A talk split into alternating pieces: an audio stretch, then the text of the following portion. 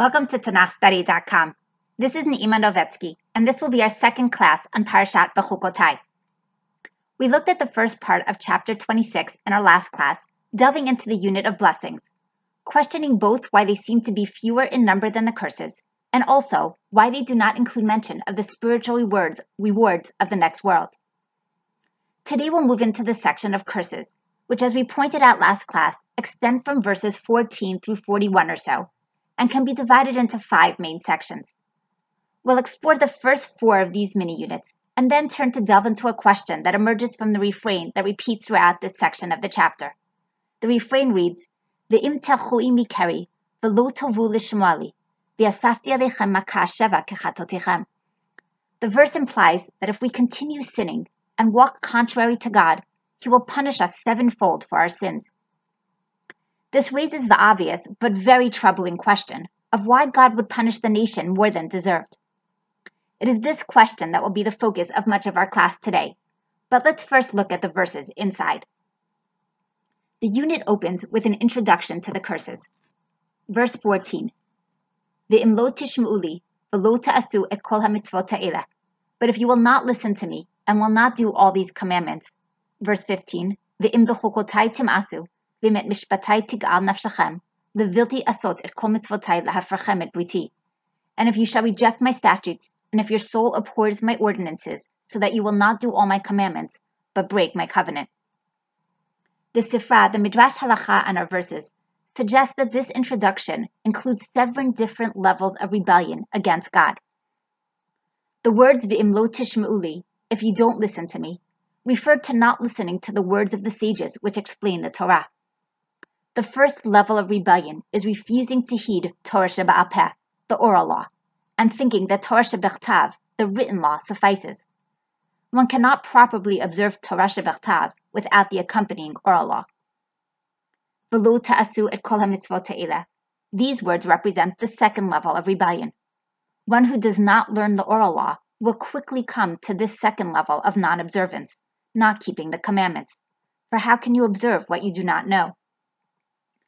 Afterwards comes the imbichukotai timasu. Not only did the people not observe mitzvot on their own, but they mock those who do. Not only that, at mishpatai tig'al nafshachem, they further mock mishpatai, my ways of justice, the path by which halacha is determined. They degrade the halachic system. The vilti asot, at the next level, they not only mock, but try to prevent the doing of mitzvot by others. The vilti asot et kol mitzvotai. Six, they cast doubt on the divinity of the mitzvot, questioning or not believing that they originated from God.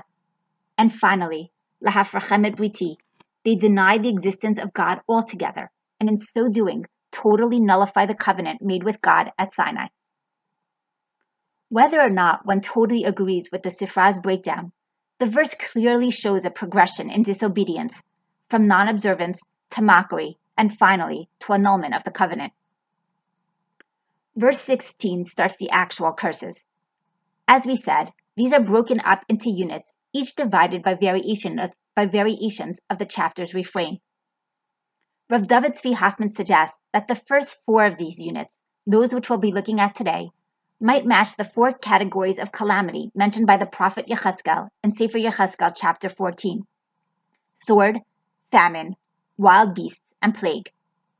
These, Rav Hoffman suggests, will come measure for measure. Foreign enemies attack Bnei Israel when they have proven themselves no, no better than surrounding cultures. The land is devastated by famine when we desecrate it.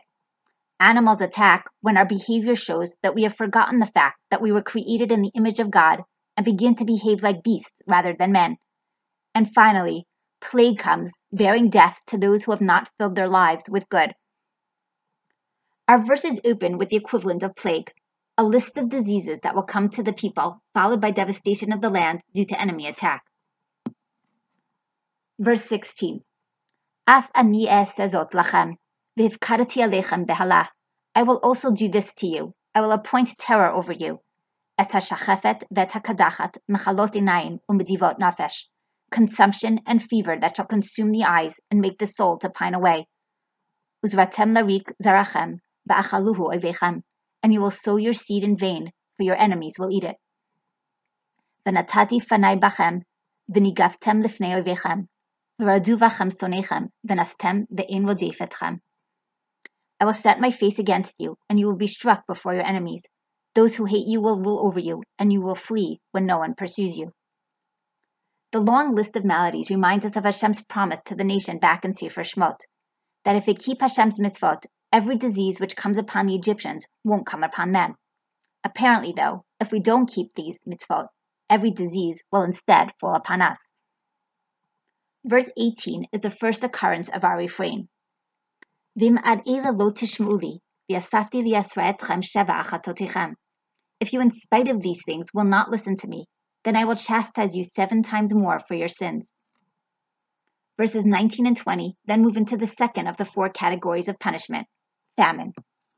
Verse 19 Vishavarti et go'on uschem, v'natati et shmechem kabarzel, vet artachem kanechusha.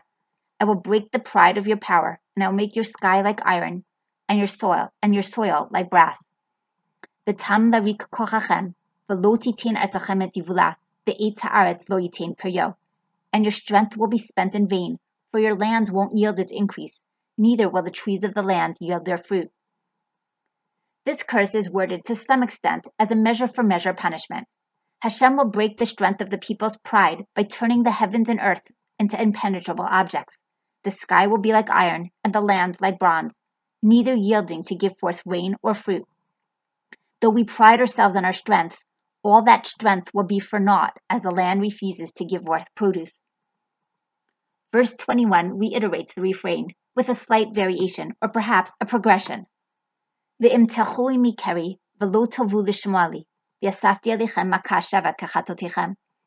walk contrary to me and don't listen to me, then I will bring seven times more plagues on you according to your sins. Now Hashem tells us that if we not only continue not to listen, but in addition to not listening, we walk with Hashem bekeri, a word whose meaning is not clear, but is translated by many as if you walked contrary with me, then he will continue to smite us sevenfold. Verse 22 thus moves into the third category of calamities wild animals.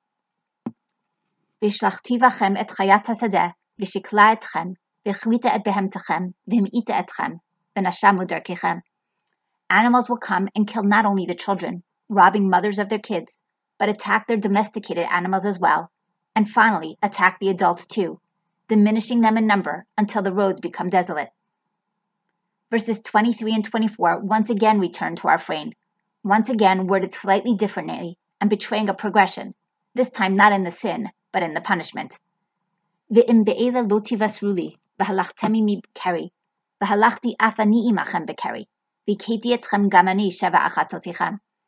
If we don't learn our lesson, but we continue to walk bekeri, continue to walk contrary to God, not only will Hashem punish us sevenfold, but he will act towards us as we acted towards him, walking with us contrary. This brings us to the last of the four categories of calamity sword. Verse 25 I will bring a sword upon you that will execute the vengeance of the covenant, and you will be gathered together within your cities and I will send the pestilence among you, and you will be delivered into the hand of the enemy. Verse 26 B'shivri lachem matel lechem, v'afu eser nashim lachmachem b'tanor achad, v'heshivu lachmachem b'mishkal, v'achaltem below tisbao. When I break your staff of bread, ten women shall bake your bread in one oven, and they shall deliver your bread again by weight, and you shall eat and not be satisfied. The people will be plagued by enemies, and as is often the case, other factors will aid their defeat. Plague and famine will accompany war. There will also be so little bread that ten women could share one oven, and they will measure out portions to each, eating and never being satiated. The next two verses introduce the final and harshest set of curses, repeating our refrain one last time, once again in a slightly harsher formulation. Vim bizot lo tishmuli, v'halachta mimi keri, v'halachti imachem b'chamat keri, this time Hashem tells us not only that if we walk with Hashem bekeri, that if we walk contrary to God, He will do the same back, but b'halachti imachem b'chamat keri, I will walk contrary to you in wrath. And the curses of the next verse live up to this curse, beginning with a description of women eating their children. We'll look at, this, at this last section of curses next class, and instead now turn our attention to the theological questions raised by our unit. Justice would seem to dictate that people never get punished more than they deserve. And yet, as we've seen, our chapter repeats four times, telling us that if Bnei Israel continue to sin, they will get a sevenfold punishment, i.e., seven times what their crimes warrant. How are we to understand this? Where is the justice in such disproportionate punishment? This is actually not the only case in Tanakh where such disproportionate punishment is implied. In Yeshayahu 40, the Haftarah for Shabbat Nachamu, read after Tisha B'Av, we read, we read Nachamu Nachamu Ami Yomar Elokechem, Dabru Alev Yerushalayim, V'kru'u Eleha, Ki Mal'at Tzva'a, Ki Nirtza Avona, Ki Lakcha Miyad Hashem Keflayim, B'chol. The prophet comforts the nation, telling them that their punishment is finally complete for they already paid double for their iniquities. Here too we ask, why would Hashem have made Israel suffer disproportionately for her sins? Why should she pay double for her iniquities? Is that not unjust? Our question is really just a variation of another age old theological question. Why do bad things happen to good people? While people normally discuss the issue of tzaddik v'ra lo in reference to individual suffering, our verses speak about the punishment of the collective of Israel. It's not clear how significant the distinction is. Does it matter whether it's one person or the whole nation which is suffering unduly? Both questions are intricately connected to several other philosophical issues, which, depending on how you, an- how you understand them, might lead one to different possible solutions to our question. First, what is the nature of divine providence? To what extent is the world run by natural order and to what extent via divine providence? Is it possible that sometimes we receive punishment not because of active divine intervention, but because of what we might call chance? Second, how does retribution in this world connect to retribution in Olam Haba, in the next world? Is the next world meant only for the soul or for the body as well? Do individuals get their just deserts in this world or only in the world to come? Is there a difference between national and individual recompense? With these questions in mind, let's survey some of the approaches to our verses. The majority of Parshanim suggest that it is not possible that Hashem would be unjust and punish more than deserved. As such, they suggest that the verses only make it seem that Hashem is excessive in his punishment. In reality, though, the people have either sinned more or are punished less severely than implied by the verses. So that despite the initial impression given by the text, Hashem never really punishes more than called for. So, how does this idea play out?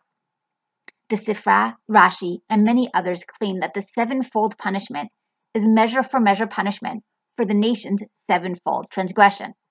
As we saw, the Midrash attempted to read into verses 14 and 15, the opening verses of our unit, seven sins.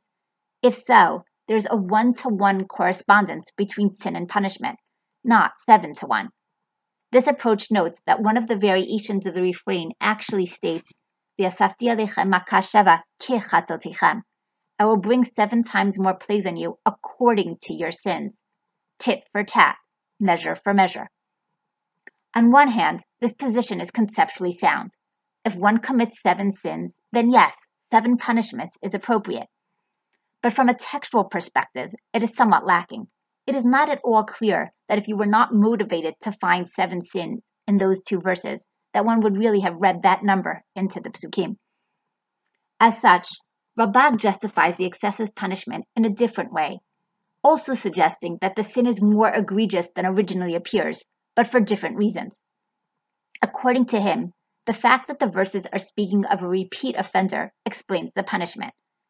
Someone who is mired in sin for whom it has been part of their being and identity. He requires greater punishment to help him out of his morass than other sinners do. If someone is already addicted to his crimes, where they become so much a part of him that what was prohibited has become permitted, where they hardly even notice that they are sinning, a small punishment won't suffice to break the cycle and that habit. This approach assumes that the world is run by divine providence and that Hashem watches over the nation to punish it exactly as it deserves and no more. The existence of a world to come does not preclude justice in this world, and so Hashem never punishes Israel unduly. As our verses speak on the national level, though, it's not clear whether this is true for the individual level as well. A second position is, ba- is basically the flip side of this one. Instead of suggesting that the nation's crimes must have been more numerous than originally assumed, it suggests that perhaps the punishment is not as harsh as it would appear at first glance. Commentators develop the idea in varying ways. According to some, our reading of the text is too literal. Ibn Ezra points out that seven is not meant to be taken at face value to connote a sevenfold punishment. In Tanakh, the number seven is often used simply to express a large quantity. As such, Hashem is merely relaying that the people will deserve a large punishment not that they will get seven times their due. According to Akedat Yitzchak and Abarbanel in contrast, the punishment mentioned is relative. Hashem tells the nation that if they do not improve their ways, they will be punished seven times the amount that they had been punished previously, but that this will still be in proportion to their crimes. A third variation of this approach suggests that Hashem deliberately exaggerated when speaking of the people's punishment so as to most effectively frighten them into obedience if you tell someone that they're to be punished sevenfold, that is a much bigger deterrent than if you merely say that you will get what you deserve. However, one might question whether Hashem's use of an empty threat would be an effective tool to deter disobedience. If one exaggerates in describing a prospective punishment and does not carry it through, does it not lead the sinner to assume that other warnings of punishment can similarly be ignored?